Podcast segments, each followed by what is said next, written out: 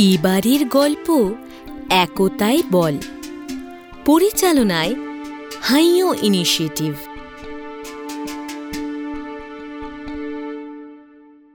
এক গ্রামে এক চাষি সলমন আর তার স্ত্রী মিনতি একসাথে থাকত।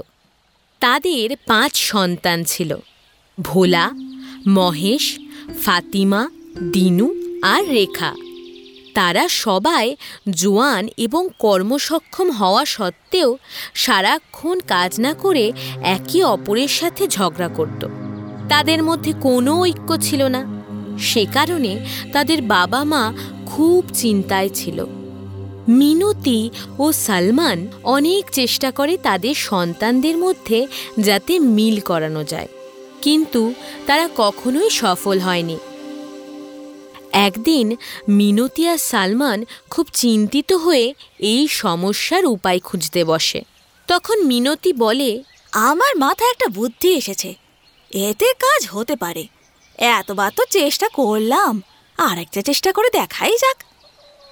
তারপর সে সালমানকে তার বুদ্ধির কথা জানায়। সালমান মাথা নেড়ে সম্মতি দেয়। পরের দিন সকালে তারা পাঁচ ছেলে মেয়েকে ডেকে পাঠায়। তারপরে সালমান তাদের বলে আ আজ তোমাদের একটা কাজ আছে। যে করে দেখাতে পারবে তার জন্য পুরস্কার আছে কিন্তু। তারপর সে সন্তানদের উদ্দেশ্যে বলে ওই যে দেখো দেখতে পাচ্ছ? ওইখানে পাঁচটা পাট কাঠির আটি বাঁধা আছে হ্যাঁ? ওটাকে ভেঙে দেখাও দেখি দেখাও।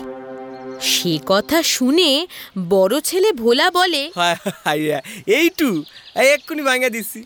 তারপর সে সেই পাটকাঠির আঁটিটা নিয়ে ভাঙার চেষ্টা করে।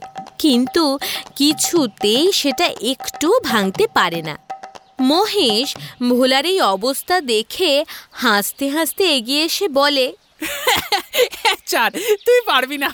আমায় দে আমায় দে।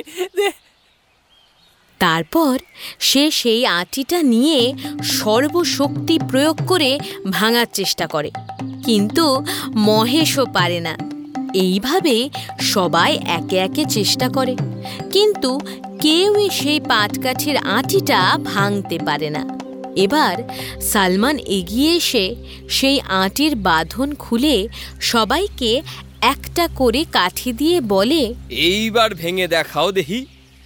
তখন প্রত্যেকে খুব সহজেই সেই কাঠি ভেঙে ফেলে। তখন সালমান তার ছেলে মেয়েকে কাছে ডেকে বলে, দেখলে তো বাসারা কি সহজেই তোমরা একটা কাঠি ভাইঙ্গা ফেললে। অথচ এই কাঠিগুলান যখন একসঙ্গে থাকল, তখন কিন্তু তোমরা ভাঙতে পারো নাই। এমনটাই হয়, আমরা একা থাকলে একদম দুর্বল হইয়া পড়ি। তখন সহজেই আমাদের কেউ অনিষ্ট করতে পারে। কিন্তু একসাথে থাকলে আমাদের শত্রুর কিন্তু ভয় পায়। তাই একতাই হলো আসল সম্পদ।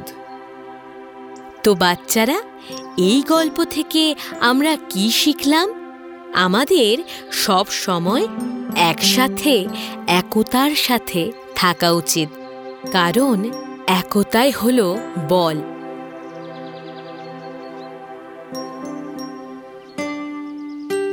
তোমাদের যারা গল্প শোনালো, তারা হলো গল্প পাঠে তনুশ্রী, মিনতির চরিত্রে শ্রমনা, সালমানের চরিত্রে কুনাল, ভোলার চরিত্রে কুনাল, মহেশের চরিত্রে সুমন।